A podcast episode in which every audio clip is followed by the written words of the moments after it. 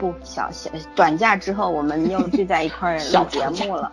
嗯，哪长了这三天，三天一天都没轮到休息，嗯，非常辛苦。某人出去浪了，把我和枣儿我出去浪了一圈回来，回来的报报应就是现在工作忙的简直要把人忙死。该两天我干了一们都没个不同的活情。你。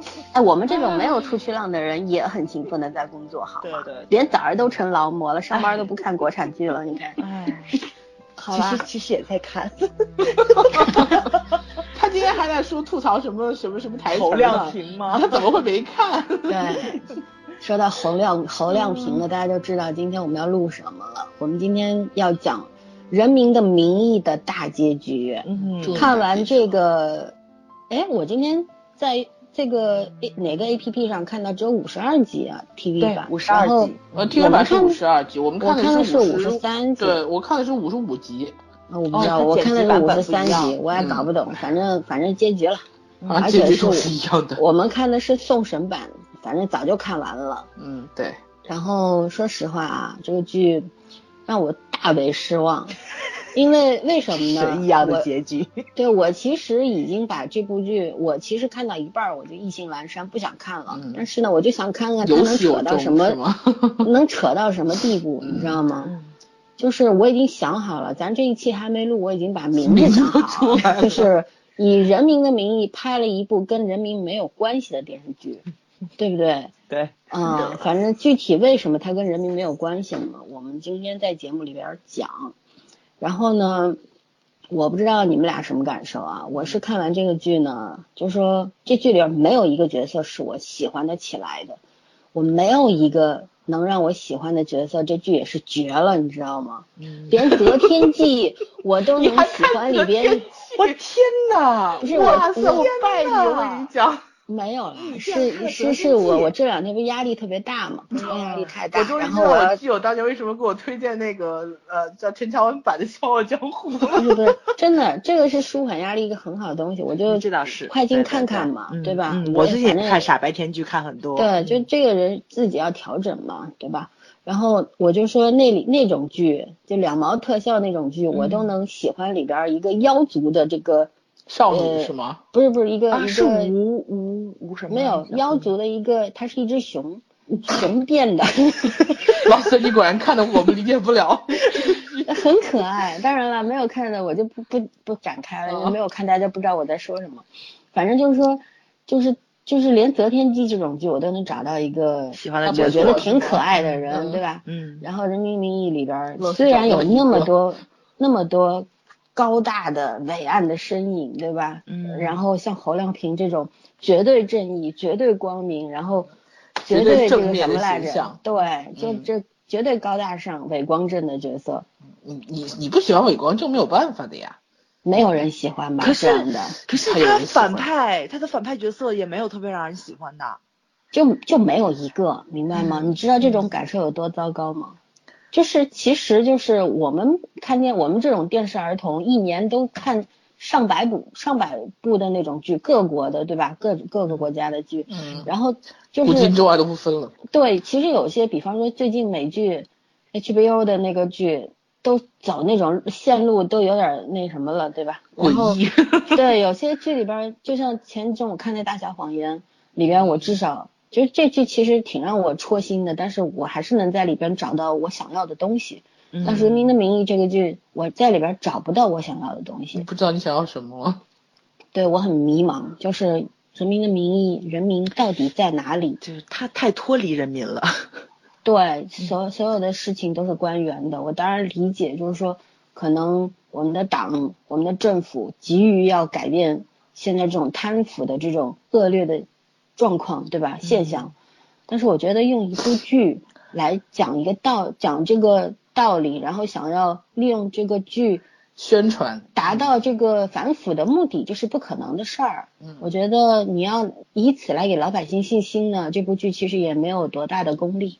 对不对？所以说我不知道，据说这剧还要拍续集的，我拜托别拍。我也听说了。然后他们说拍续集要让李达康书记腐了，他就是腐败掉。我的天呐，我觉得李达康当年还当初还算是一个我比较喜欢的人设吧，嗯，但是特别的不接地气，是真的。就是他那个，据说编那个编剧当时受采访的时候还说了，嗯，李达康当时他是想写他腐败掉的，后来呢，因为剧本审核的时候呢，制片方强烈要求不能服，嗯，所以说呢，他前面那十几二十集，我们不是看他当时圈圈还说了，这是个反派。就是会让你感觉到他这个人不太正，对吧？对。但是后来突然他就那什么了，所以说。对，我就觉得他其实按照他一出场的那个感觉，包括是，呃，就是包括这个吴刚演的这个人，吴刚理解是对的，就这个人亦正亦邪，他可以往任何一个方向倒，但是到最后就突然就变成了一个。呃，有点木讷的，有点过于强调原则的一个一个一个，突然成了一个好改革先锋，一身正气，我的天，我有点怪这感觉，就是这种扭转让人让人摸不着头脑，对不对？就有这种感觉。然后呢，反正这个剧里边，我觉得现在的国产剧，包括这两天我又在往后边看《外科风云》，对吧？嗯。其实圈圈这两天也在说，《外科风云》的编剧又发毛病，疯掉。对我也是这种感觉。这个编剧太奇怪了，这个编剧的作品我不是看第一次了。嗯。呃，怎么说呢？这么多好的演员，然后包括好的班底，然后整个剧的节奏都没有问题，但是他把这个剧的顺序调整弄错了。这一错，整个后半程全毁。他就没有大局观嘛，然后没有节奏感嘛，反正所以说，你知道现在国剧给我就是最近这两部剧算是口碑非常好了，对吧？嗯。但是这两部剧给我一种同样的感觉，就是非常形式化，嗯，很形式化，非常浮于表面，就是所有他要反映的问题都在水面以上，是你看得见的，但是水面以下，因为那个深度的东西不敢有。对。我记得营销学上有一个说法叫冰山原理，就是我们能够看到的冰山是百分之二十水面以上，百分之八十在水底下，那个才是有巨大危险的东西，那个才是真正事实的根本，是本质。但是在这些剧里边我没有看到，所以说呢，我我很失望，对国剧我又没有信心了。反正我对国剧的这个 信心在这个上有信心没信心。对，就跌宕起伏，非常难受。嗯，所以说呢，反正这个剧结了，就阿弥陀佛，别第二季，就这么着吧。如果真的第二季，我们也不会看了。说白了，对，拍。嗯，我真的觉得第二季我不太可能会看。对，就是反正一言难尽吧。那我们今天，嗯，你说，一我算我觉得也算有个好现象吧，就是因为这些类型剧出现之后，大家都在疯狂的回忆老片儿。对吧？那那 A P P 也是，我们那是说明我们一直在退步啊！啊，对对对，冬至啊，都被这些老剧都被翻出来了。对，然后一些老一代的演员都被缅怀了。嗯，就是怎么说呢？外科医生对我来说还是不一，外科风云对我来说是不一样的。虽然呃，虽然我现在要吐槽的地方开始有了，就像早上他说啊，这剧怎么可能没有槽点呢？当时我真的觉得。这剧的槽点我可以忽略不计，但是现在不可能了。嗯。但是外科医生对我来说的意义是不一样的。这个我回来我会我我会单独写东西，因为我觉得我的感情不一样。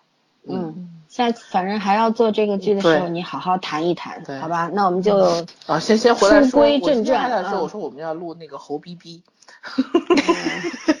侯逼逼和喊那个庄叨叨嘛。庄叨叨。一天到晚在叨叨。庄叨叨是谁呀？庄树啊。哦。对啊，我的天主吗？天呐，还真是。好吧，书归正传啊，那个请听下回分解了。这个就是 我们今天，我我其实这样，我其实找不到今天我们《人民的名义》大结局的切入点，最后这一期的切入点。后来呢，我就到知乎上去翻。翻了以后呢，就是我看到这个栏目像《人民的名义》这个栏目下面讨论的最多的是祁同伟这个人。嗯，那在这个剧里边，其实值得去讨论的，然后他展开的比较立体的，然后多层次、多方面的，其实也就是祁同伟吧。你说反角的话，贪官呃高育良，对吧？嗯。但是高育良这个人还是比较平面化的。你有没有觉得，就是没有深入去对讲他的另外一面，他的前身今世也没有交代，只不过在最后就说通过那个谁，就说呃是吴老师是这个那个谁祁同伟的老婆叫什么来着？祁同伟梁老师，梁老师，啊梁老师，他们俩是闺蜜，然后呢就梁老师的父亲梁书记，就是因为这层关系，所以说是就就互相的去点了。提携吧。对对对，互相帮助，等于说是啊。嗯，然后呢，就是这样一个事儿，只不过交代到这里。高玉良这个人具体怎么样，反正咱也不知道，就知道这个人老谋深算。然后，这个编剧力图把这个角色写的比较复杂，因为他后面也在说嘛，说高玉良这个人，嗯，他他也有他的原则性，但是他的他善于诡辩，他的原则性是普普罗大众无法接受的那个，然后他的价值观也让人匪夷所思。但是呢，我觉得切入的不够，如果真有第二部呢，说不定还会展开一下。嗯哼，那么，所以我们就这个人物，等下有空再聊，我们就聊祁同伟，因为祁同伟是山村里边飞出的金凤凰，典型的凤凰男吧。对对典型，很典型。对，反正咱也不去说他到底怎么样，因为大家看过这剧的都知道。嗯所以说呢，我们今天把祁同伟这个人物集中在两个问题上。第一个问题，你觉得祁同伟是一个什么样的人？因为知乎上有很多人站在祁同伟这一边，非常同情他。我觉得这是一个非常有趣的现象。等一下我们也可以聊一聊，为什么会有这么多人会去理解和同情祁同伟，甚至觉得他这么做在某些方面是正确的，因为跟那些权贵阶级、跟生来就有这个金钥匙的金汤匙的这个梁老师相比，祁同伟太可怜了，他代表代表着我们这些普通的老百姓的这个阶层，对不对？嗯。好像在现在这样一个呃阶级分层很明显的这样一个现状底下，祁同伟如果不通过这些手段，他一辈子都不会有现在这个出息，对不对？就是有很多人是抱着这样的想法，我觉得这个可以讨论。然后呢，第二个问题呢，就是你如何看待祁同伟的自杀？他他这个自杀你如何去了理解？好吧，那我们就先聊第一个，就是你觉得祁同伟是一个什么样的人？谁先来说？果然男一号从从录那个什么从侯亮平变成了祁同伟。但这算群戏吧？我从来没把他当男一啊。嗯，当不起，当不起，他有点当不起。我觉得他连他们那个季检察官他都，呃，形象都嗯 伟岸不了。嗯，对侯亮平是被竖起来的典型，有点可惜了。对，嗯侯亮平是一个虚幻的角色，，对，嗯他代表着就是知乎上在聊祁同伟之前，那我就多说两句啊，就是嗯说知乎上有一个人讲了一个东西特别有意思，说就是侯亮平这个人呢，代表了一个什么阶级呢？就是人民这个阶级，他的后台老板是人民，但是呢，人民在这个剧里边是最最讨人厌的、最最不讨喜的一个存在。为什么呢？人民没出现。然后后来几集他稍微出现了，比方说忘恩负义的王文革，对吧？嗯还有这个蔡成功这个奸商，还有郑胜利这个这个小人，对不对？反正嗯就出现就都是这类货色。然后呃，也有郑这就是西坡这样的，对对对，反正就没有什么特别好好的正面，的，对，正常的。我一直不能理解，是在编剧同志的眼里，人民就这德行呀，难怪你而且唯一也写不出一个所谓厚道一点的，就是人民的代表，嗯这个陈岩石原来也是一个呃老的革命干部。对 但是陈岩石的这个人设也也让我有点无法接受，就是嗯看到后面的话，我觉得很多地方也是不符合人性的，就是，哎呀，特别反人类，就感感觉对上是，嗯，就是特别反人类，对就是特别反人类。所以说，所以说侯亮平这个角色，他为什么会这个样子，会让人喜欢不起来。不是不喜欢，而是就觉得他特别不真实，就是这样一个原因，嗯对吧？好吧，我们不聊他，我们就聊祁同伟吧。嗯好吧，还是嗯早上先来说吧。你认为祁同伟是一个什么样的人？其实我觉得，就这部戏上面来说，可能最真实的两个人设就是高小琴跟这个祁同伟。嗯所以说呢，我觉得人民群众 抱持了很大的同情给他们两个人。但是我觉得就是我我就是因为我不我不太满意这个怎么说那个就是我觉得这个编剧讲这个故事是没有问题的，但是我不满意这个导演这个剪辑手法。我觉着其实他应该是给大众一个观点，在祁同伟这样子去选择是他个人意愿，但是是有不对的价值观在里面的。但是因为他剪辑方式的问题呢，就让大众嗯给他更多的同情在里面了，因为这个人生际遇问题，对不对？因为大家都有这种人生低谷期，然后这种别人给你使绊子，然后你上你你的上升期并不顺遂，这样可能都有，所以给他同情比较多。但是呢，如果说我觉得他如果能把易易学习这个角色跟祁同伟更多的剪辑在一起去做对比，其实两个人的人生际遇是差不多的，对吧？易学习从也是一个底层出来的小人物，他年龄可能比祁同伟还要大。然后那个年代相对来说，就是虽然说大家的起点都差不多，但其实也是有高低这个怎怎么说跃跃进之分的。他的那种几十年如一日，在普通的岗位上兢兢业业的，然后没有靠山，没有同伴，没有人提携，对吧？就在这种情况之下，他是怎么样熬到现今的这个位置上？其实做这种对比，也是能让大家去明白，在在。面对诱惑，面对这个打压的情况下，你的选择很大的程度上是你抵御诱惑、抵御这个人生不顺遂的一种坚强、内心坚强的一种方式。在你的选择代表了你的一种立场，你的一种人生态度。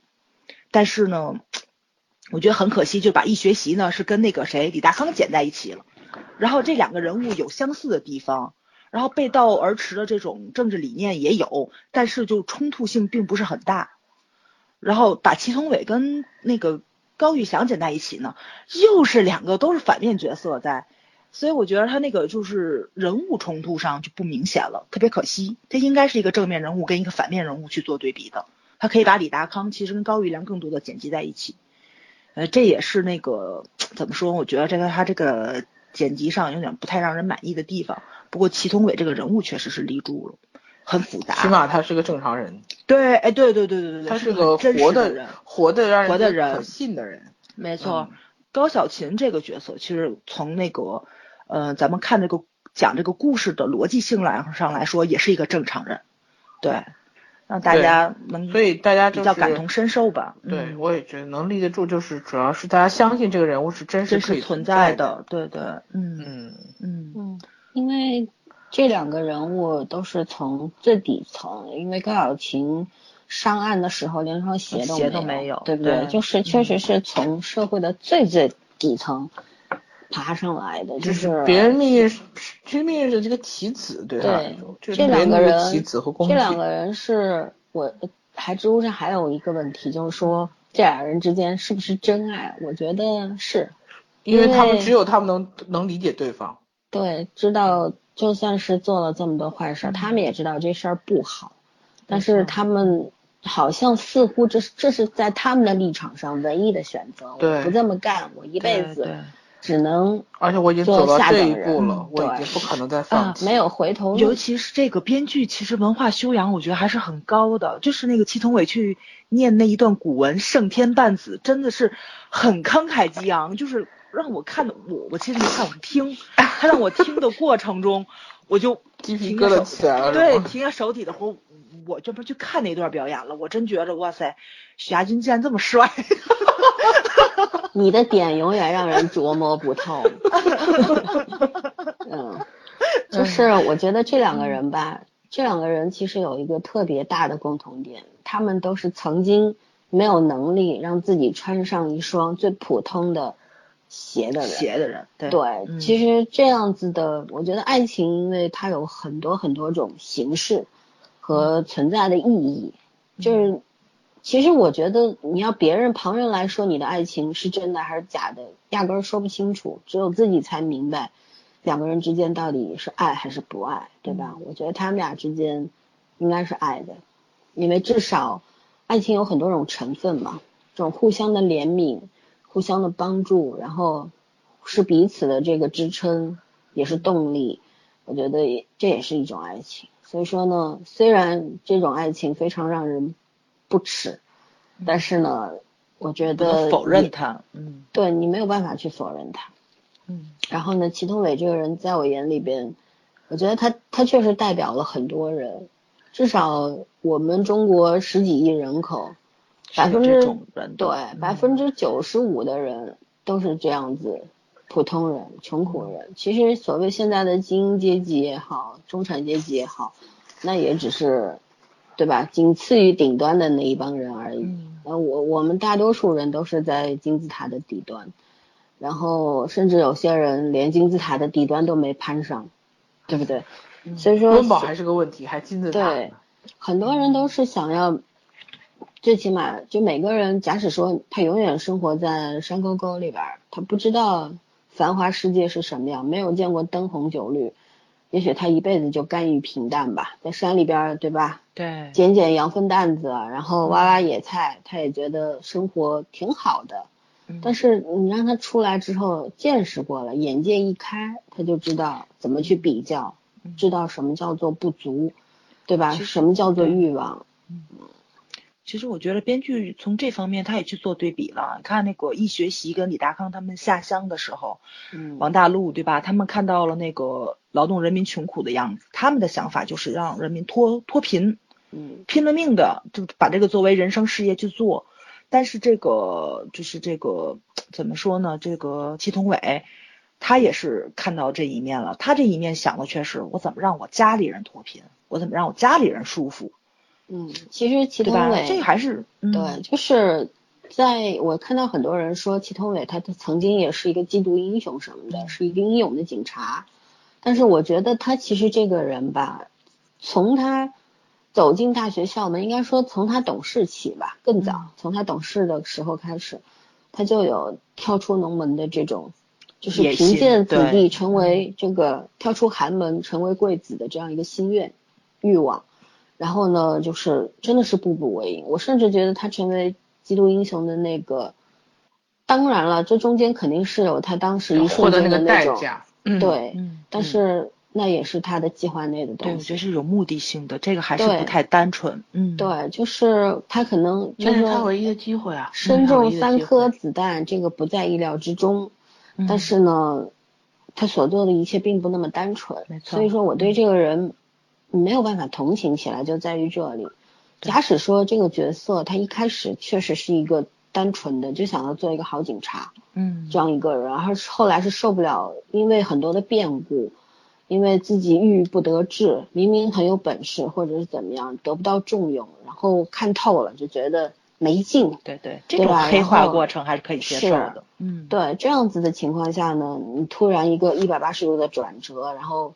就变成了一个贪官啦，然后利用权力，然后为这个家里边家里人乡亲父老谋福利，为了自己的，因为这中间涉及到自尊啊、面子啊，对吧？他为这些人谋福利，最大的因为满足了他的面子和自尊心嘛，所有人都觉得哦，你有本事，对吧？会夸赞他的父母，崇拜他。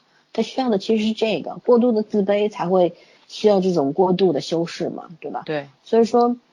这个人就很多人同情他这事儿，我可以理解，但是我觉得对不能同情，我也是觉得我能理解他我为什么会是最后这个样子，但是我我觉得同情他的原因我不能太能理解。我甚至可以理解 同情他的那些人，但是我自己做不到。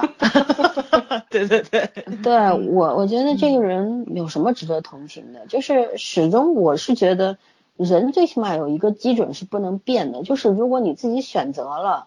嗯，你就没有什么好后悔的。所以说他最后吞枪自杀，引弹也是一种选择。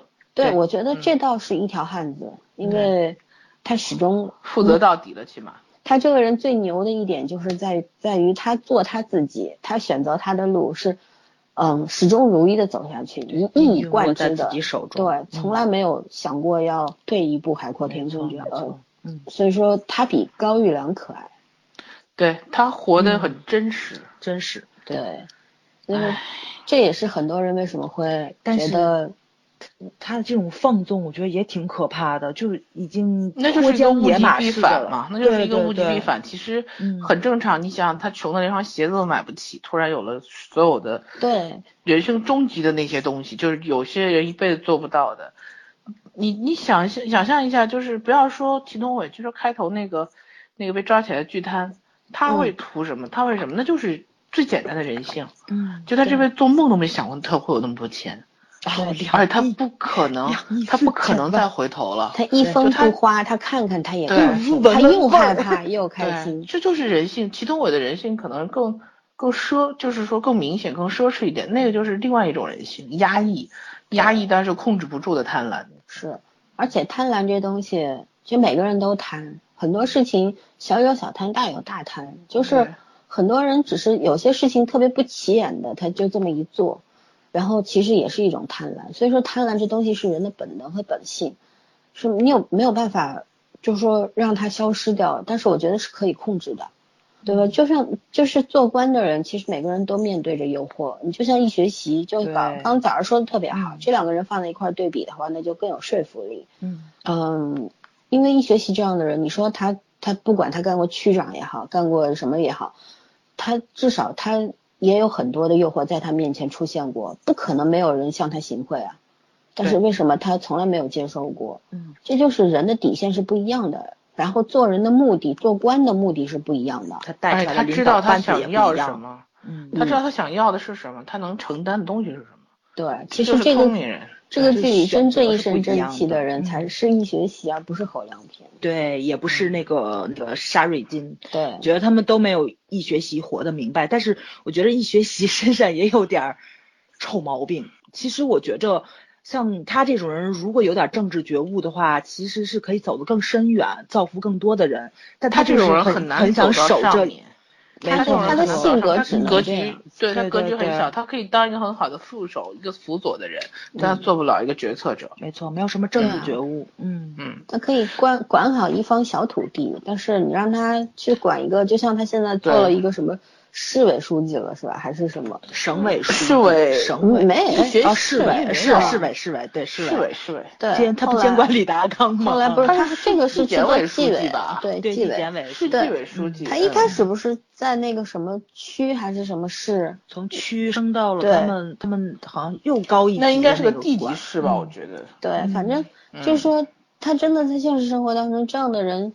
就三三十年得不到升迁是很正常的，说白了，但是他这种突然间三连升是不正常的，我觉得很不可思议，嗯，不太好，那个说不好听的话，就是他有点小农意识，就那种感觉，但是需要这种人，对，他他在他的那个岗位上是需要这种人的，你说真把他放到大城市，他也是受不了了，但是在那个地方，你把侯亮平放进去，他侯亮平也受，侯亮平也受不了，对吧？侯亮平也 受不了，就得在你该在的那个位置。对，嗯，其实就是易学习这个角色怎么怎么说呢？其实他他确实是非常正面的一个人，应该说在这个剧里边，他才是出淤泥而不染的那朵白莲花，对吧？然后呢，确实是，嗯，耿直，然后做事踏实，然后勇敢，嗯，然后最重要是正直、朴实，对吧？其实所有很好的词儿用在身上都可以，不为过。但是呢。像这样的人其实是有缺陷的，就是他的耿直可以成就一些事情，但是呢，也也可以毁掉他，因为他这是在电视剧当中他得到了升迁的机会，然后有人给他机会，而且是一个时事，就他生在这个年代符合他这种人的发展，对。这个东西是，但他本身本质上我觉得他没有做官的。潜力，潜力，对对对对对，没有人性这方面，嗯，所以你们有没有觉得我们在讨论他的时候，其实我们也在表展现人性的一部分？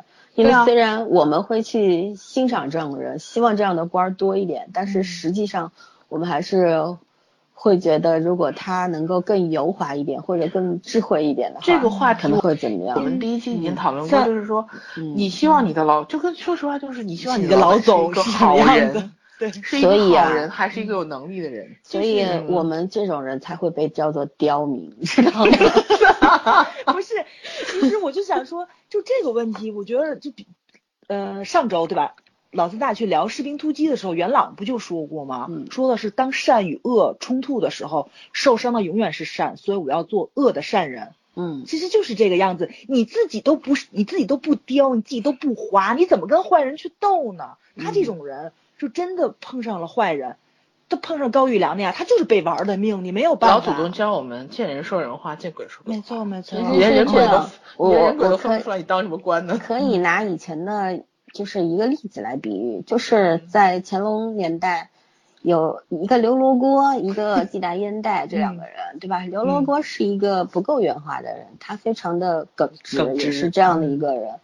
啊，然后呢，季大烟袋是一个其实是可以跟和珅去对抗的这样一个人，经常戏弄和珅这样子。嗯，所以说呢，这两个人其实也是一个非常明显的两个不同的一个两个典型嘛，对吧？像就是在历史上，其实这两个人创造的这个丰功伟绩是差不多的，嗯，但是不管是在我们看到的这个戏说的这个剧里边也好，还是在一些历史书上看到的也好，纪晓岚得到的这个称颂会更多一点，正面的肯定会更多一点，是为什么呢？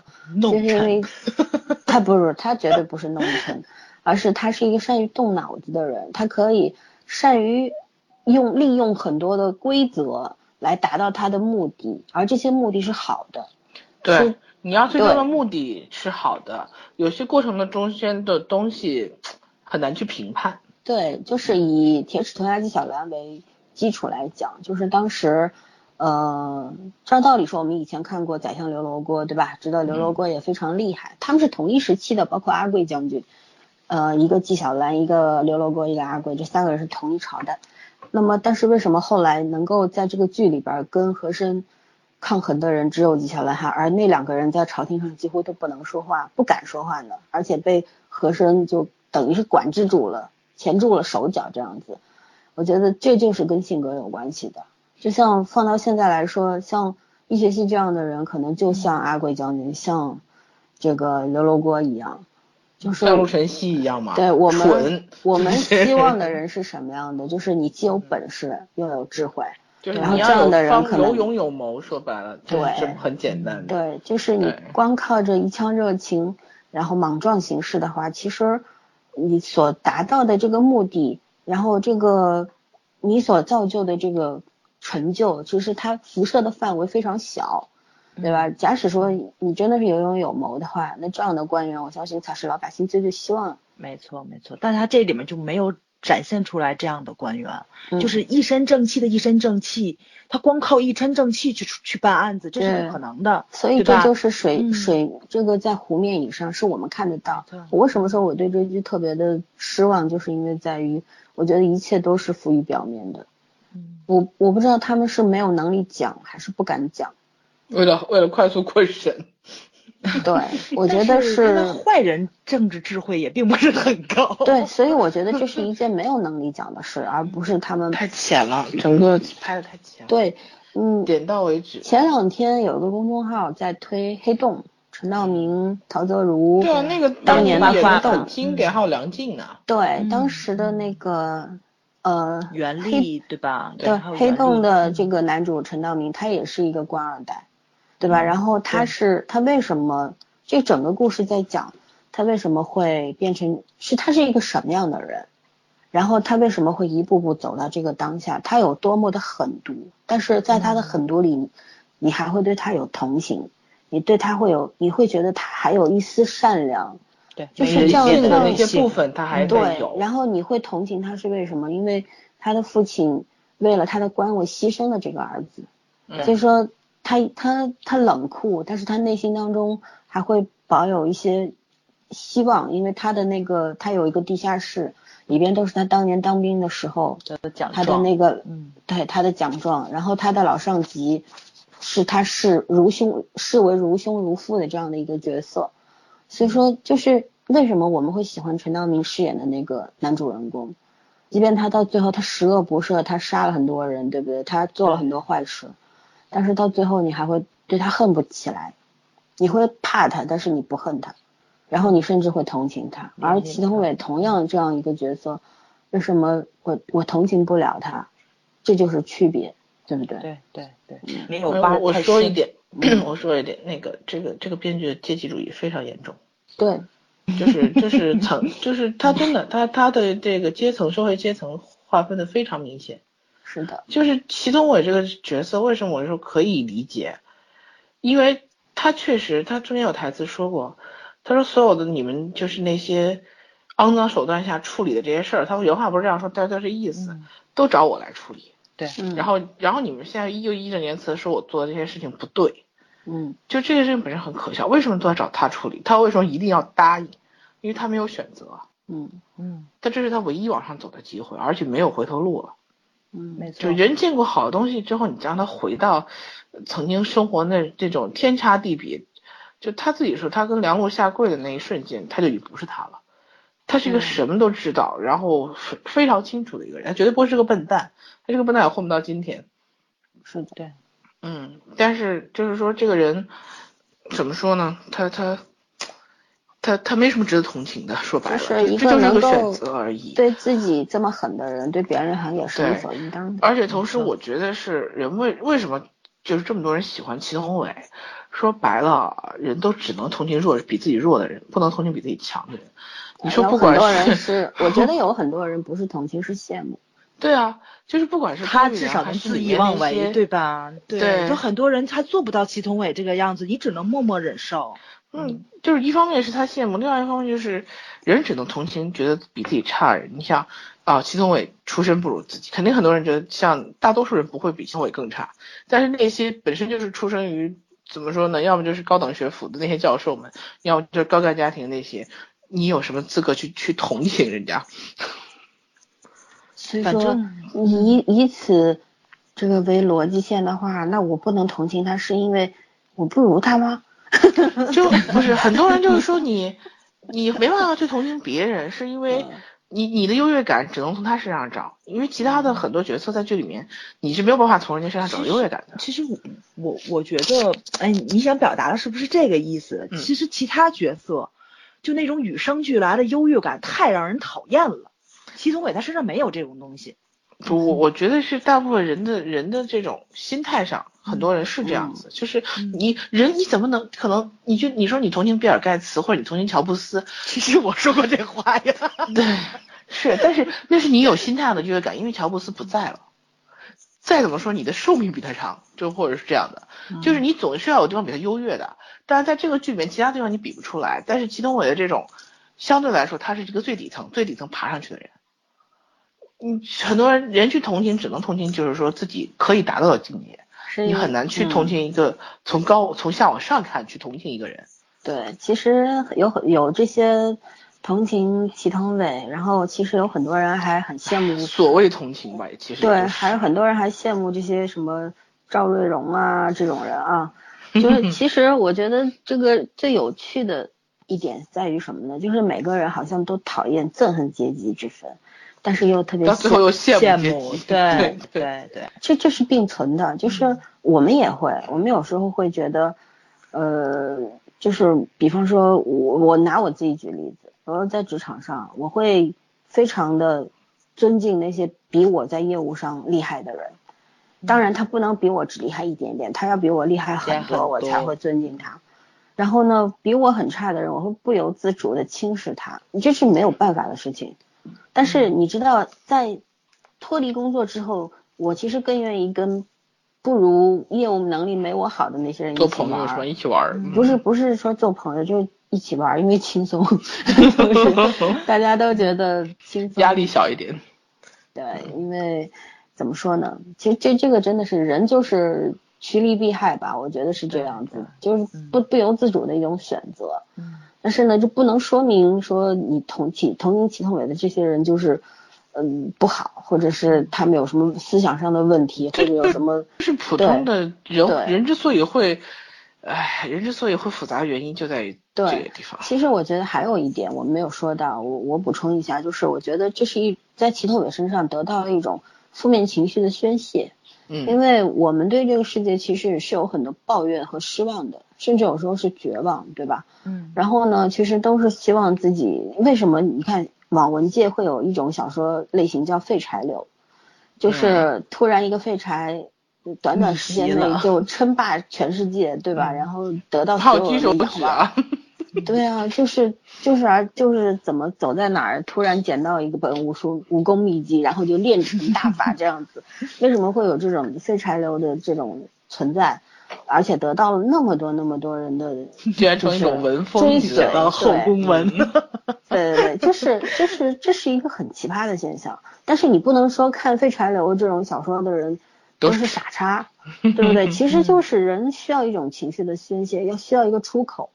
就是各种东西都可以出成为出口，就有些人喜欢运动，就是就是在不开心的时候或者情绪非常要崩溃的时候，就拼命的运动跑，然后把这种愤怒的东西发泄出来。有的人喜欢吃，像我们就不开心了，我就喜欢睡，闷头大睡。就是每个人选择方式不一样。那祁同伟其实就是作为一个宣泄的出口，就很多人对于社会、对于阶级，然后对于世界的不满，在祁同伟，因为祁同伟干成了，我们没机会。就是在他干成的事情，我们做出来一个宣泄的方式。对，就是他其实祁同伟看到最后，他不管你什么高育良什么，他其实可以狠狠的践踏，甚至于他每一次他对赵瑞荣然后吼一下，或者是甚至于是指挥他命令他的时候。很多人可能会就是很嗨，就觉得好爽到了。为什么？就是真的是会有这样的。我其实很理解这样的一件这样的一个一个情绪的一个状态。我觉得这很正常。就是屌丝逆袭，大家还都是喜欢的，对吧？嗯。你为什么不呢？当然喜欢，我也喜欢。就是那个。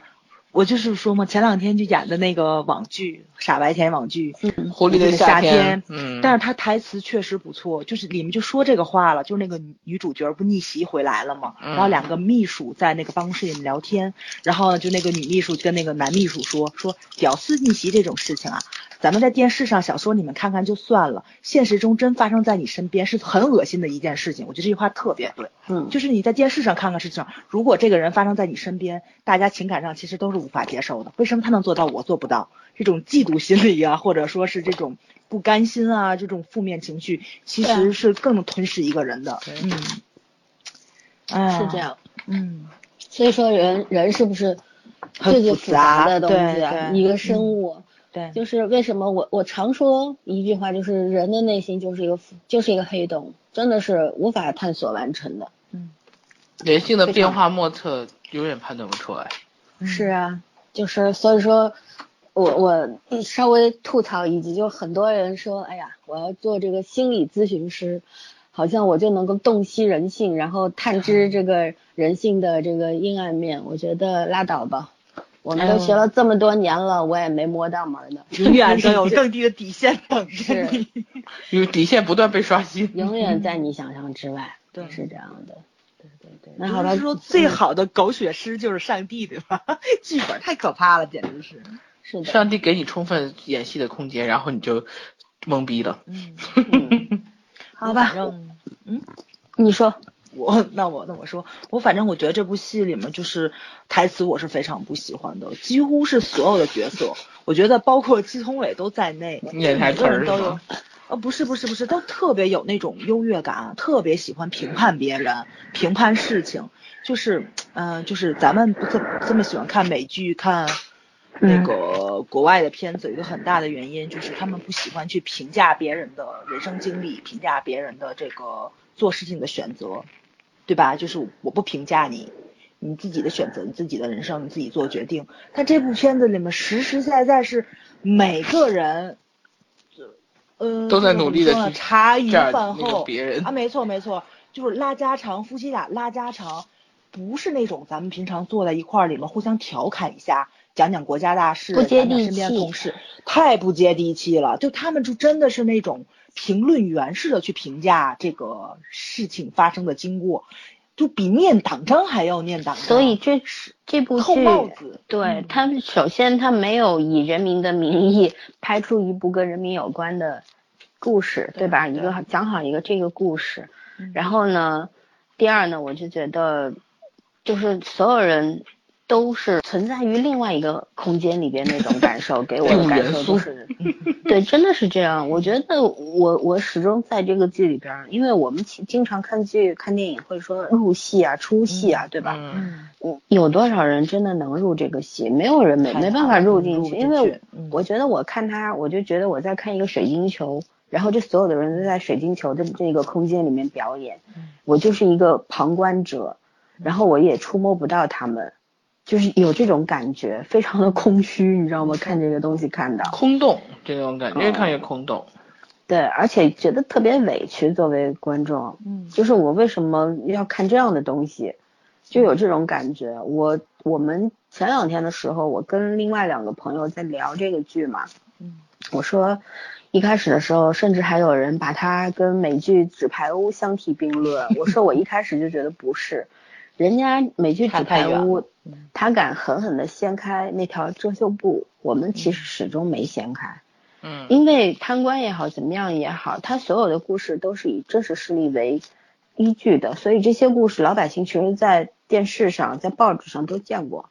真的揭开什么阴暗面了吗？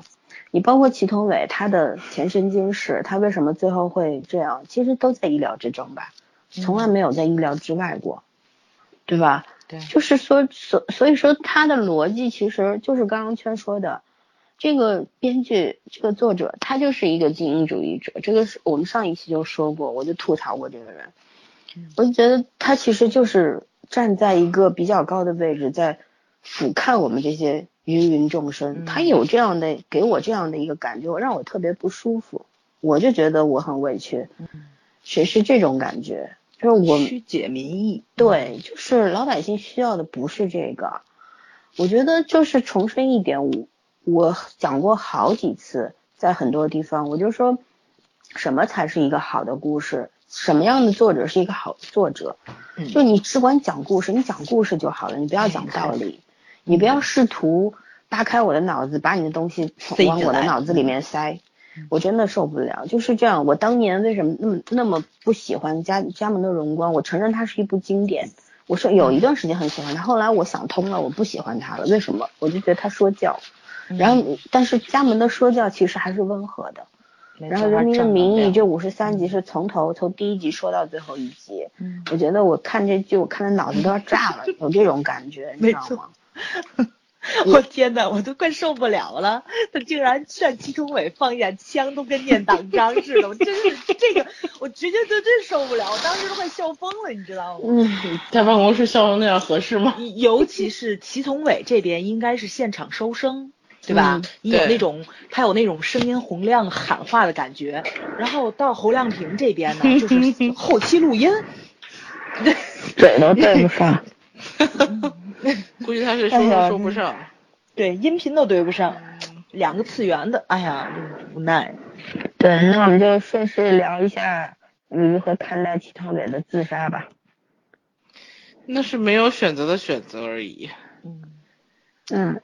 小说里面是这么说的，说祁同伟是一个骄傲的人，呃，他他绝对不会站在审判席上让让别人来审判他，嗯，他就是他他不会让别人来评判他的人生，对他已经知道自己走得太远了，然后其实每个人都会怀念最初的自己吧，嗯，那个自己就是让你又觉得很怀念，但是又非常的憎恨，为什么？就那时候的自己一无所有。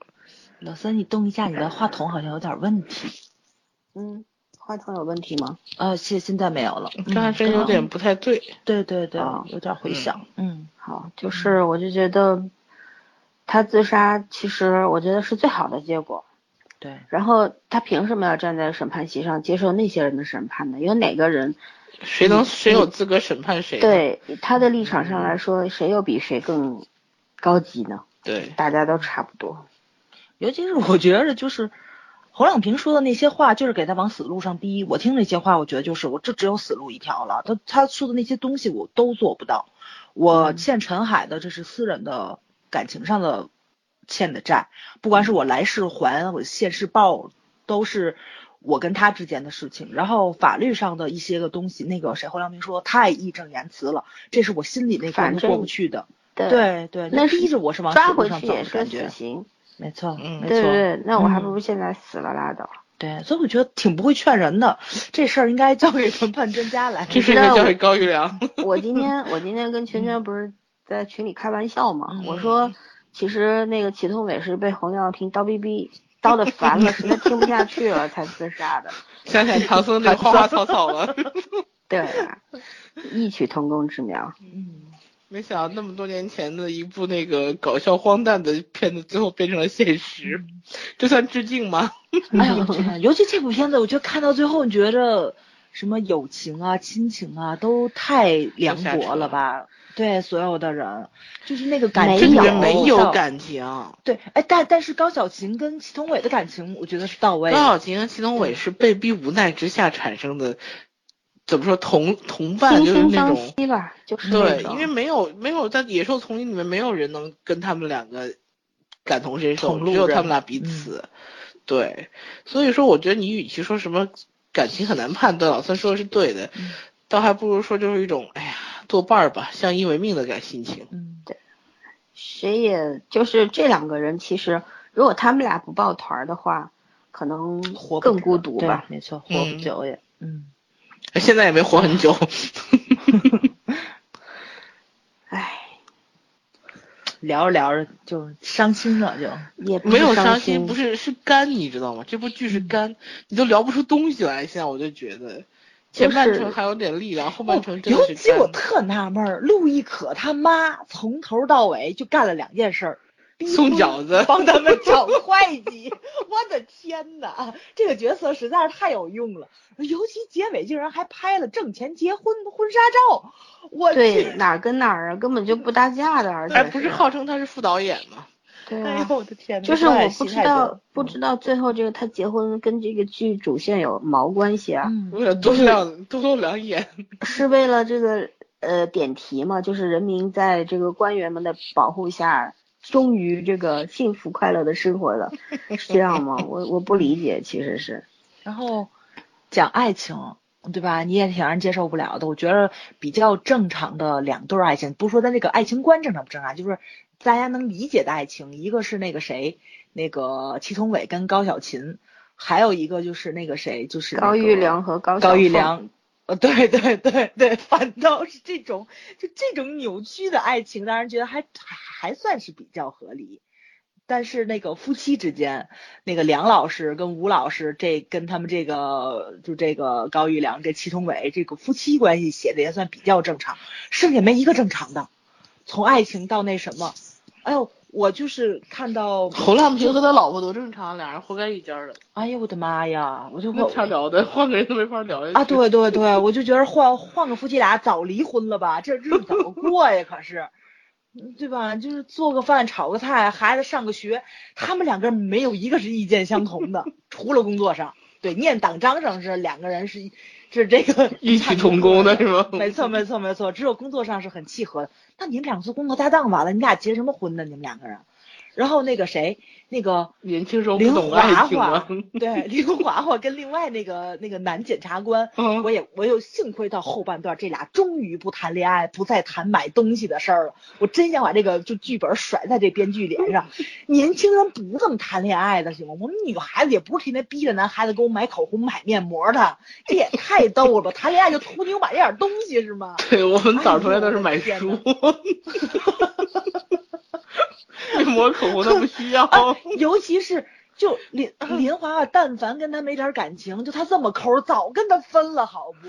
出过门，你别说你买面膜，你从那机场给我带点吃的总行吧？什么都没有，还来个嘛单子丢了，我的天，真受不了了。出脑子都够口，对，都够口，都够可以的，这就就这就这几位。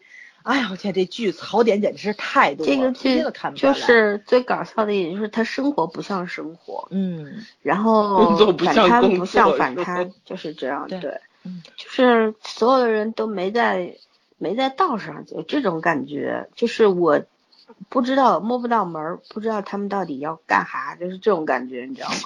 让我特别不舒服。就是我看。我看个剧，好歹要让我看明白他到底想说什么，哪怕说的不到位或者怎么样，就看这剧，就像那个什么郑胜利，莫名其妙那么多戏份，我也不知道他到底要干嘛。对。然后居然那个导演在接受采访的时候，我不知道他是不是说说真话是调侃啊？他说为什么安排这么多戏份呢？就是为了让让大家在这个。就是就觉得看反贪特别的紧张嘛，调节气氛来的。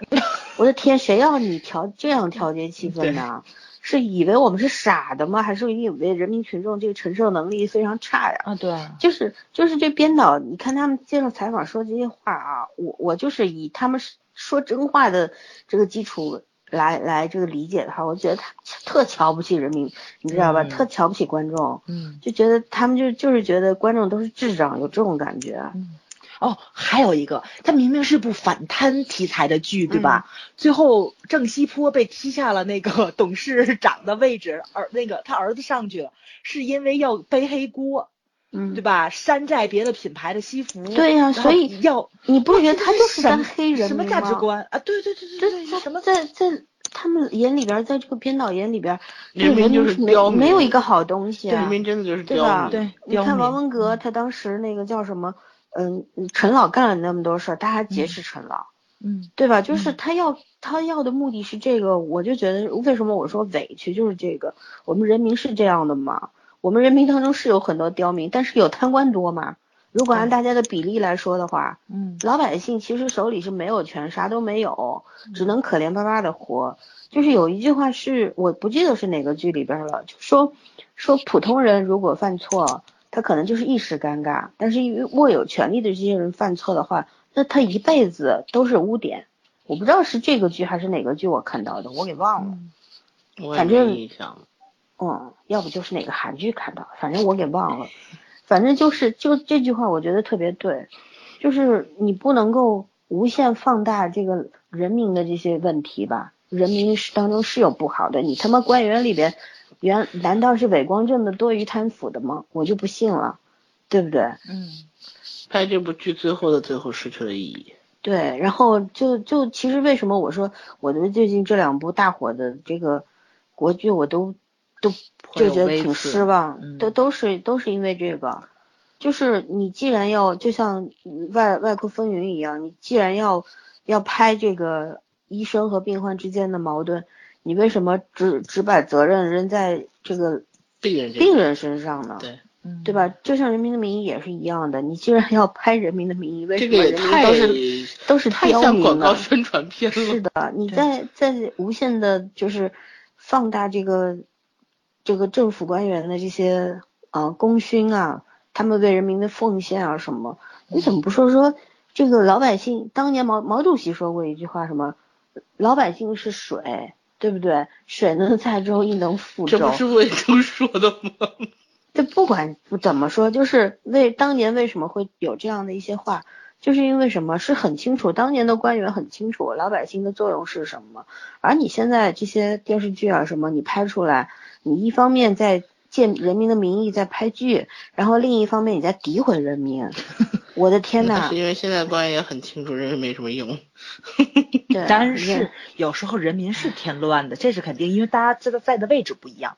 我们只看到我们自己的，我们我们的阶级，对吧？你让我去做官，我不一定比你们做的差呀。但是我们不是没机会吗？所以说给你们机会了，你们代表我们，对不对？为什么还会这样？我前面。在跟跟一个长辈在聊这个《人民的名义》的时候，我说这句没有人民，然后那长辈特逗，就说了一句：“有官员不都是人民的代表吗？” 那你那长辈也是官员吗？不是啦，他是这是肯定是吐槽嘛，对吧？就是就是官员不都是人民的代表？对，但是谁让他们代表了呀？虚心举手。哎，你还别说。哦，我我刚知道，真的那个人大代表选举是有那个票选处的，当然有啊，是真有选票的，只不过咱不知道而已。你你当然有，你见过选票吗？很完善的、全面的，就是你没有，我没有，就是你没有投过而已。对，我因为我没有投过，但是他那个投票的时间大部分可都是咱上班时间啊，谁会去投？都大爷大妈。是被选出来的呀。嗯，我其实特别知道一件事儿，就是。我我其实不太关心政治的啊，就是这种家事国事，我只关心家事，天下事我更加不管，就是这种。我甚至连比方说德国的总统叫是谁呀，什么英国首相是谁，我都不知道。啊，英国首相我知道，德国好像换人了，我就不知道了。我我只知道咱们国家的领导人是谁，只知道那一个。反正就是我像我这种人，怎么会知道开两会啊什么的？就是路上。堵车了，然后车都拦下来了，对，不让我们走了，就这样。上海的交通多可怕！就是这个人民代表们，这个他们的面包车要通过的时候，其他人都不让走。这个我才知道，原来人民是这样被代表的，然后他们是需要被保护的。所以说，为什么其实有时候啊，老百姓那么渴望出一部这种好剧、反贪剧，那都是因为。气着了，你知道吧？其实中国老百姓特别的要求特别低，对，特别容易知足，然后特别好忽悠。但是呢，就是这回没忽悠成，他们也该检讨一下为什么没有忽悠成。这么卖力的忽悠，最后没有得到效果。因为现在老百姓，嗯，收视率我跟你讲，收视率相当的高。我坐火车的时候看，很多人都在看。没错没错，我坐地铁时也看到了。你知道，我我们这种刁民其实是少数派啦，很多人还真的是被感动的稀里糊涂的。我跟很多人安利《外科风云》前二十集的时候，大家都说等我把《人民那么一》看完看完了，我当时就。好吧，那个前两天微博上不还有一个小伙子说了吗？说地铁上特别挤，手机掏不出来。于是乎向左边 看了看，这个妹子在看《择天记》；向右边看了看，那个妹子也不在看什么。好吧，那我就看前面这个人的人民的名义吧。人民的名义，对对对，还还是挺还挺厉害的，至少三个人里面有一个人是在看那个。绝对的，而且这个片子是不分男女老少的。对对对，都在看。嗯，话题性也有，就是。但就是我觉得可惜了，就是比如说咱们十年前，对吧？十年前、十五年前什么的，就一部剧出来，全民观看，话题度也很高，但真的是很精良，你能到精良的那个份儿上。你要想想为什么现在这个剧出来话题性那么高，收视那么高？因为那是因为十多年没出过。没错，没错，嗯，对啊，对啊。所所以说这有什么值得光荣的吗？我就想问问这些编导。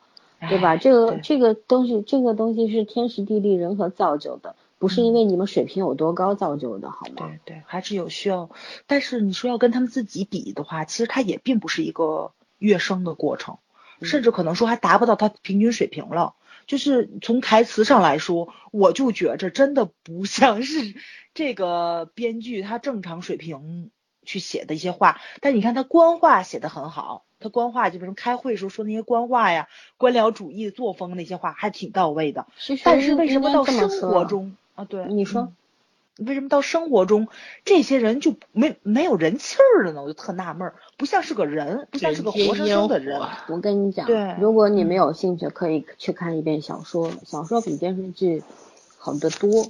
就是不说明什么呢？其虽然说不是说这个电视剧。过审什么都特别快嘛，剧本什么，其实还是因为一些原因，很多人没敢拍。嗯，对，一个没敢拍，第二个呢，我觉得台词方面也是因为有所要求才会这样子的。对，所以小说里边不这样，小说里边小说还是挺通畅的，我看一大半儿。对，嗯，没有没有这么冠冕堂皇，没有这么，就是反正我是看完了，我觉得小说还是可以的，比较生活化，是吧？嗯，对，小说反而是比较顺理成章，有些东西它还是讲出来它的发展和层次感的，不像电视这么这么什么什么个伪光正。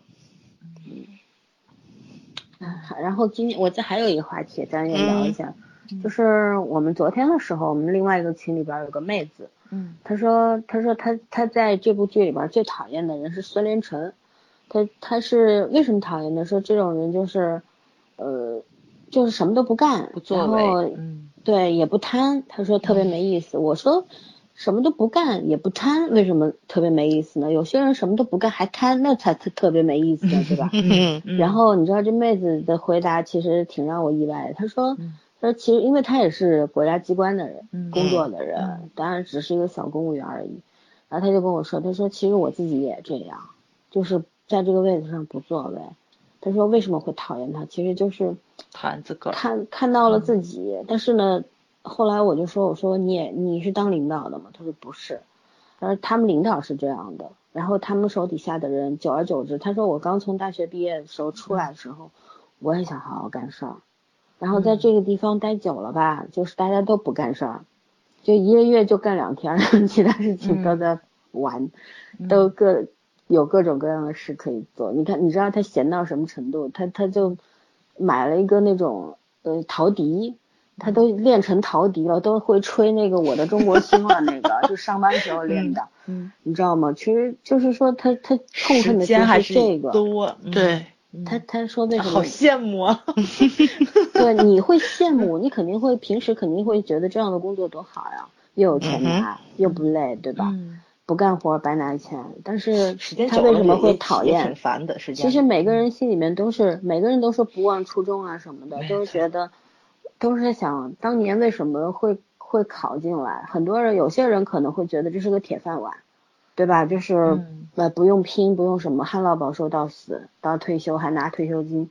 很多人是这么想的。对。然后，但是也有也有很多人当年读了这么多书，都是重点大学毕业的，就九八五二幺幺毕业的，然后有很多都是很很牛的学校毕业的，然后当年读了那么多书，对吧？雄心壮志的，然后干这个。然后现在想想。也，我为什么会变成今天这个样子？好像不知不觉当中就被改变了，是的，不知不觉当中就变成了自己讨厌的样子。嗯，我觉得这个是他当时，他昨天为什么会跟我聊这个话题的原因吧。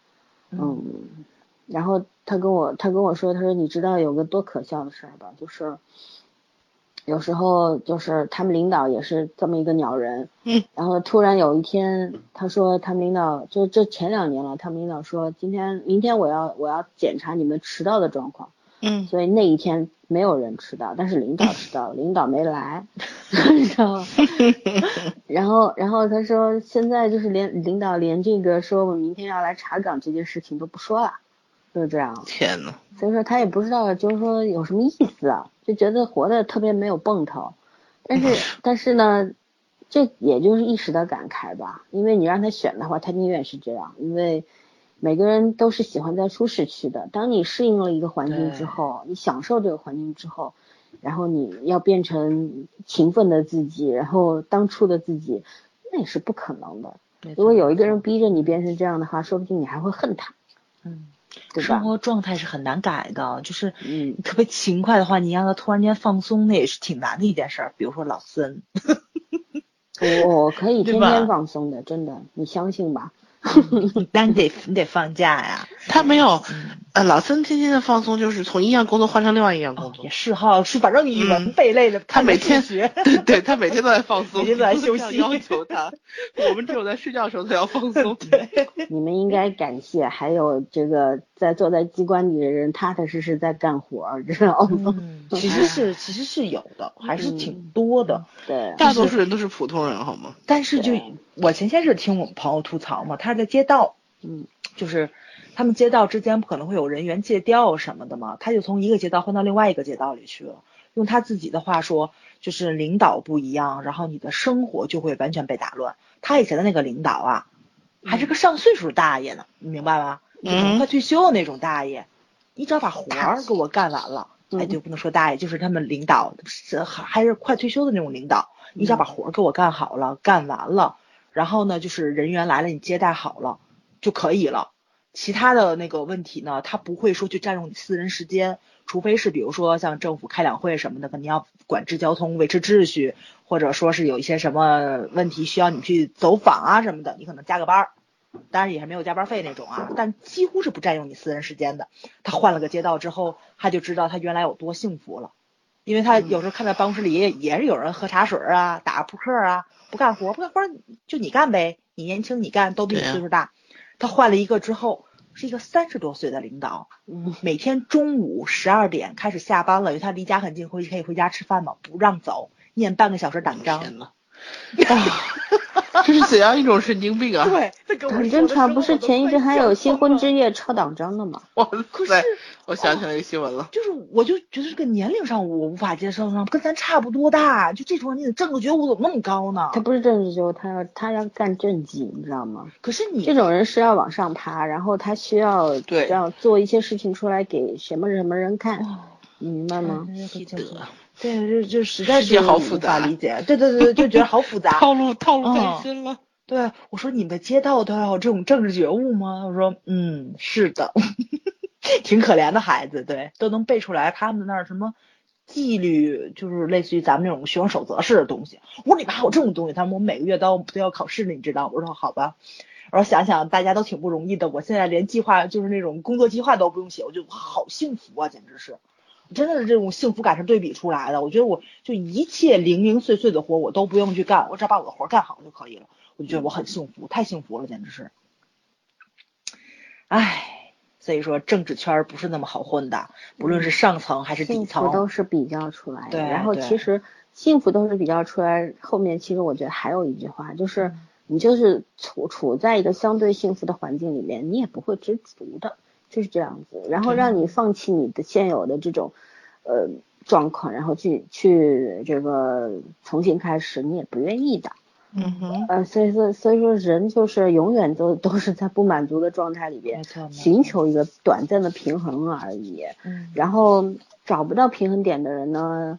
最后就变成了祁同伟啊，高育良啊，嗯，能够找到平衡点的人呢，就变成了易学习，就是这个样子。对，知道自己选了，承担了，不后悔就可以了。太难了，这个，嗯，一般人都做不到。是的，是，嗯，哎，哎呀，我就想起来《士兵突击》里面了，那个老七在七连解散了之后，不跟那个他们那个团，他他们团长说嘛，说那个他终于明白了什么叫做有容乃大，无欲则刚。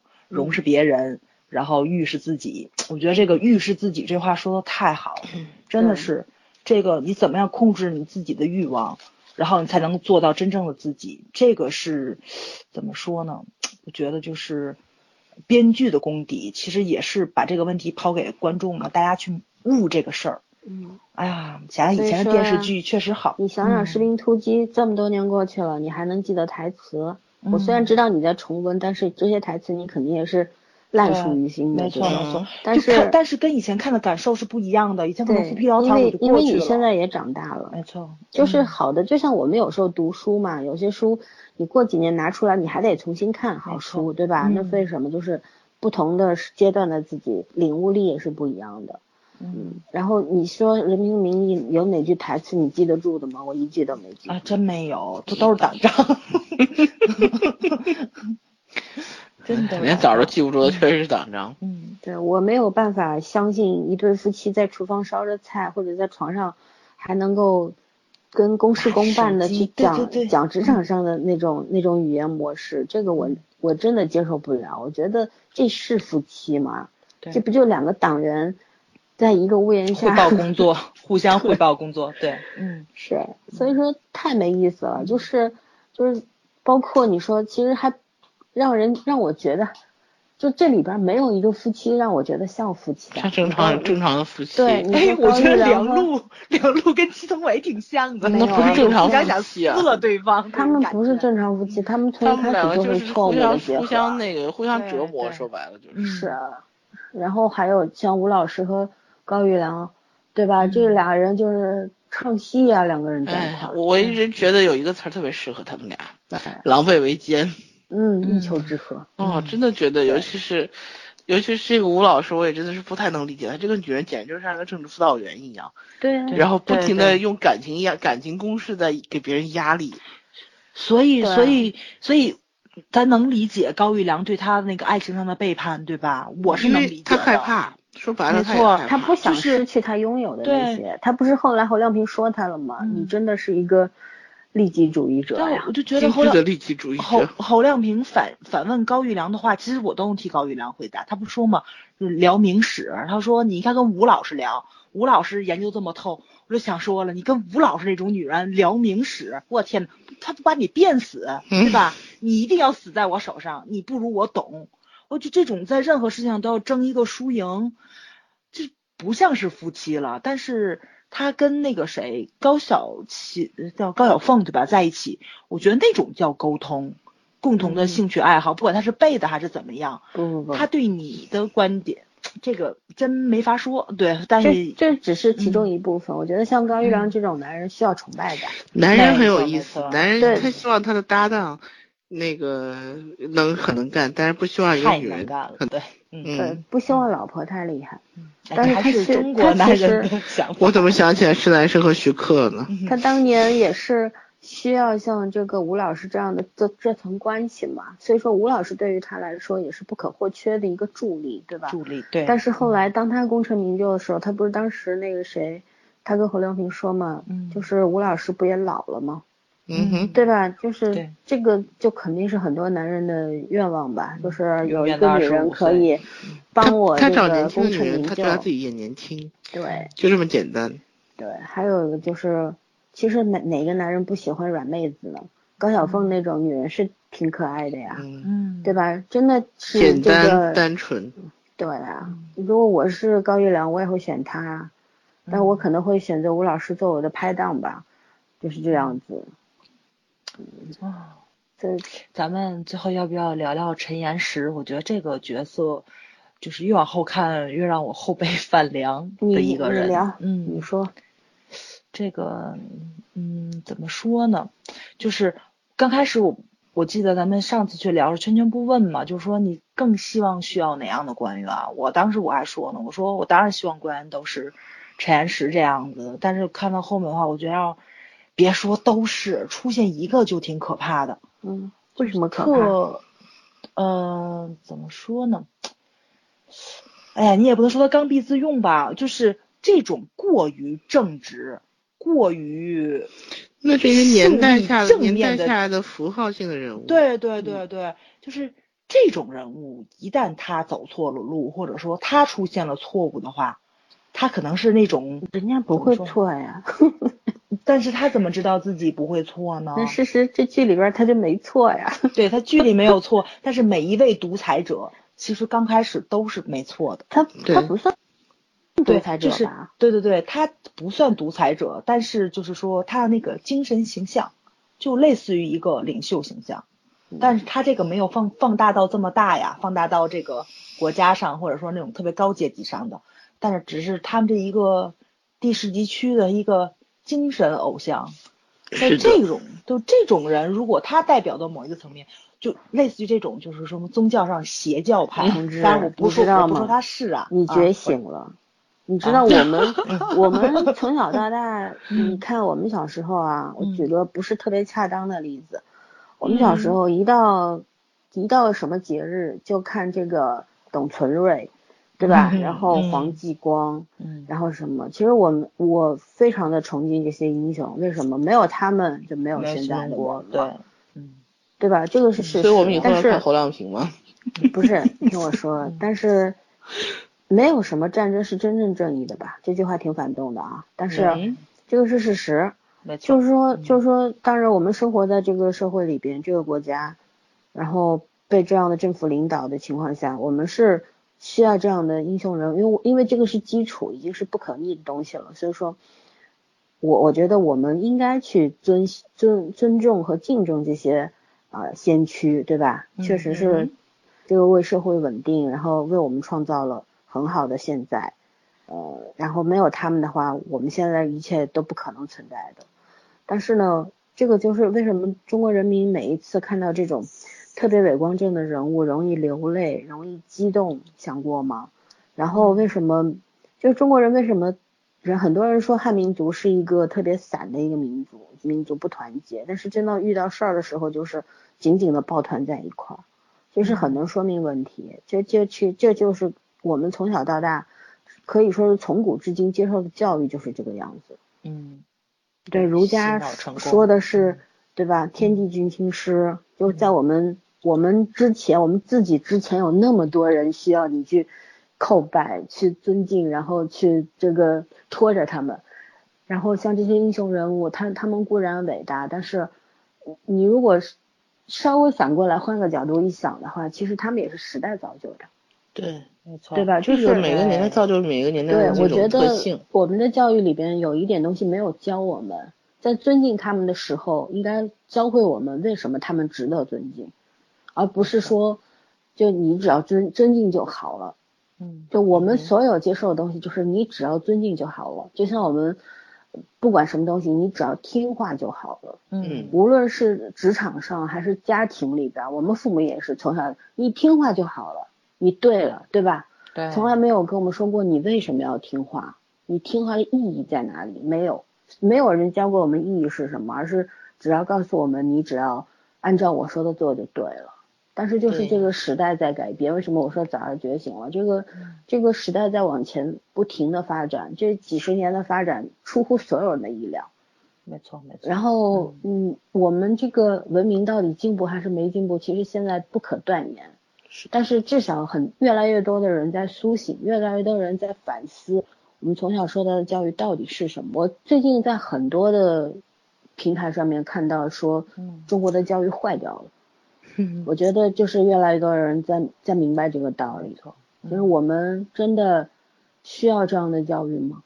还是说，当我们接受到这样的教育之后，我们应该通过什么样的途径让自己更加的有有辨别力，然后有是非观，有自己独立的价值观等等，嗯，对吧？而不是要成为随便能够被愚弄的那些人呢，嗯，对吧？而不是说思考，嗯，对，就是我你看网络上现在有特别多的事儿，比方说像《人民的名义》，我觉得假使有人有人把我们这一期转出去了啊，然后肯定会有很多人会来喷我们，就是觉得你们这些刁民，对吧？就是不知感恩或者怎么样。最可怕的事情就在这里。家的，对，就最可怕的事情就在这这里，就是作为人民的我们的大多数人当当中。就是有有一大半的人在反对人民应该做的事情，嗯哼，没错，嗯，对吧？就是其实《人民的名义》到底是什么？我们在录第一期的时候就说过，《人民的名义》这个剧的意义，这个题目的题意在哪里？一是以人民的名义作恶了，还有一个就是要有以人民的名义审判他们，对吧？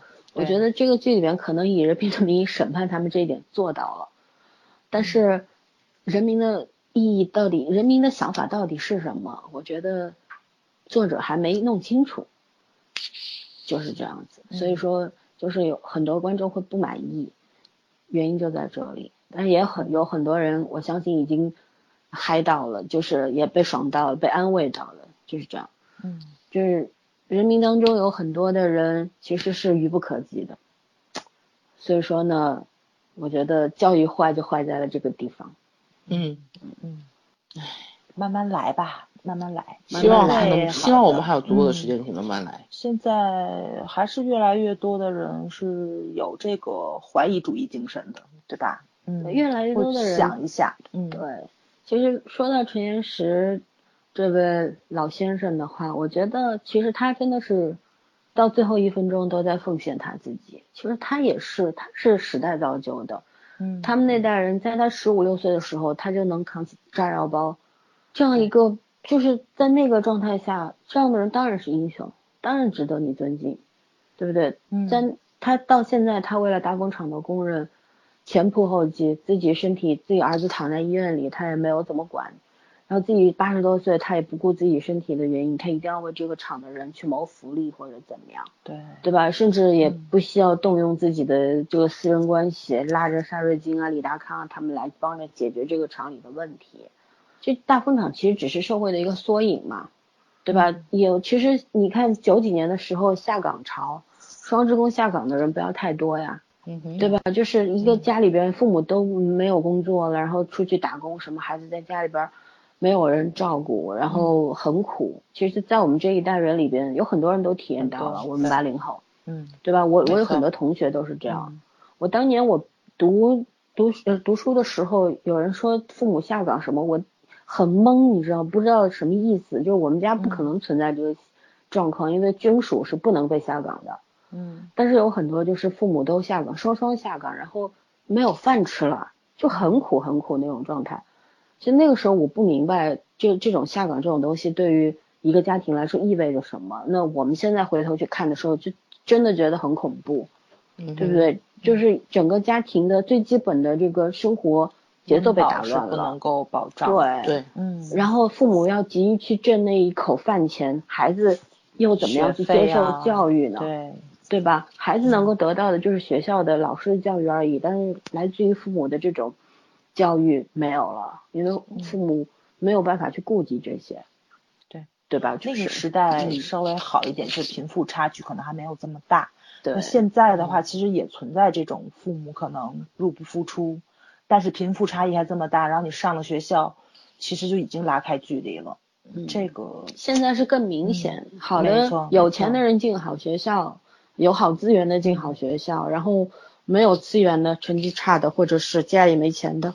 那就进差学校，对你包括像这个永远没有可能去去进到那个好的那个环境里面去读书接受教育了。对，咱们可能还接受接触不到这种教育教育基金的问题，对吧？你像这个片子里面高小琴给两个孩子留的那个信托基金，就类似于这种，可能是到他们十八岁之后，这个钱可能就他们可以自由去支配了，怎么样的？国外这种不好像不是很兴呢。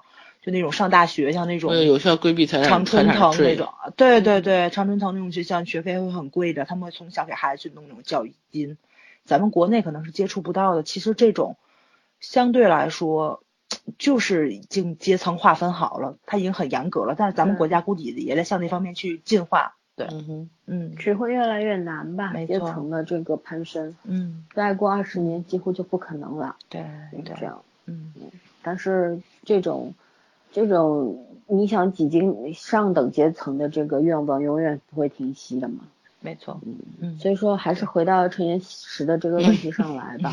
你跟他们处的好远。对，因为崽儿同学特别容易跑跑题。对，就说到这个大风厂的事儿。对吧？这个社会上有那么多的大风厂，有那么多的下岗工人，然后我有那么多受委屈的人，陈老帮得过来吗？是这样吧？就是我能够理解早儿刚刚说，就是陈老这个人就是特别的，嗯，太正面了，正面的让人觉得恐惧。其实，因为他会为了别人牺牲自己。对。我倒不是怕陈老这种，我是从别人台词里面我挺受不了的。比如说陈老去看侯亮平，然后可能监视的人打电话，然后那个谁，比如说像那个什么那个季局长啊，他们谁接到电话都哦没事儿是陈老，陈老没事儿，他们就觉着就是对陈老毫无怀疑，就是很正常，因为这个这个是基于这个人一辈子他所做的事儿，但是。但是如果陈老被人蒙蔽了呢？比如说侯亮平这里面也是一个一身正气的人，但是如果侯亮平是一个隐藏很深的人呢？包括就是陈老以前去跟那个赵书记，就是那个现在就是被双规定叫什么赵赵什么春赵立春，对吧？赵立春对，也是搭档班子干了很长时间。刚开始陈老也是很欣赏他的，也是交往了很久很久很久之后，他才发现赵立春跟他的政治，跟他政这个怎么说呢？政治这个思想是吧？是完。是完全不搭的，但是他们最初合作的时候，他可能是会被这种人去被去被蒙蔽的。那你这个时候你怎么能对陈老做出的事情毫无怀疑呢？可能陈老因为就是信任那个人，然后去做了某一个决定。对，就是嗯，我我觉得这点我不太同意，因为陈老师现在到了八十多岁，他毕竟他现在已经退休多年了。他就是再得到人民的爱戴，老百姓再喜欢他，再依靠他，他没有实权，你知道吗？嗯，所以说他他有他有没有他没有实权，就代表他什么都干不了。就算是沙瑞金是他的从小养大的孩子或者怎么样，但是其实他能够左右沙瑞金吗？也不可能。就是说到了他这个现实今时今日，他说比方说他去看侯亮平，大家对他放心，一个是基于他首先手里无权。年纪大了，第二是因为他以往一一直以来的这种功绩，所以说这方面我觉得对他有一种信任，这是很正常的。还有呢，就是我觉得比较那个什么的，是觉得就是像陈老这种，呃，特定阶段那个那个年代出来的这样的人，其实对于社会来说是一份财富。但是呢，我觉得像这样的人，他应该存在，应该站在老百姓的这一面。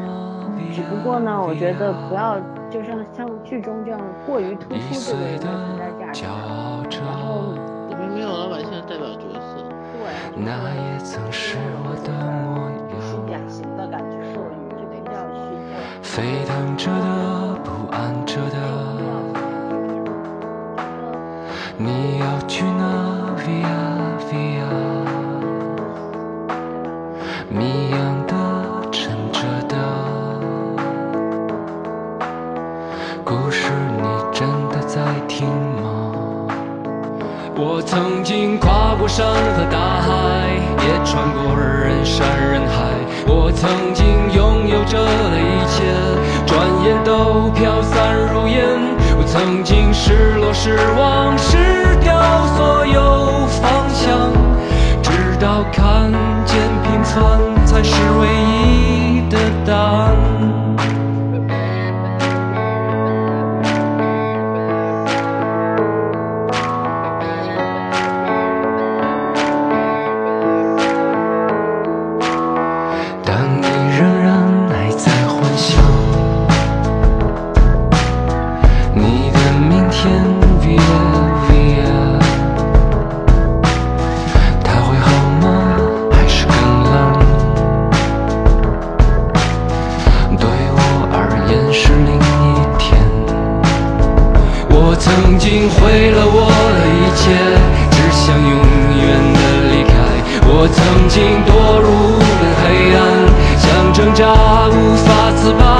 我曾经想你，想他，想那夜。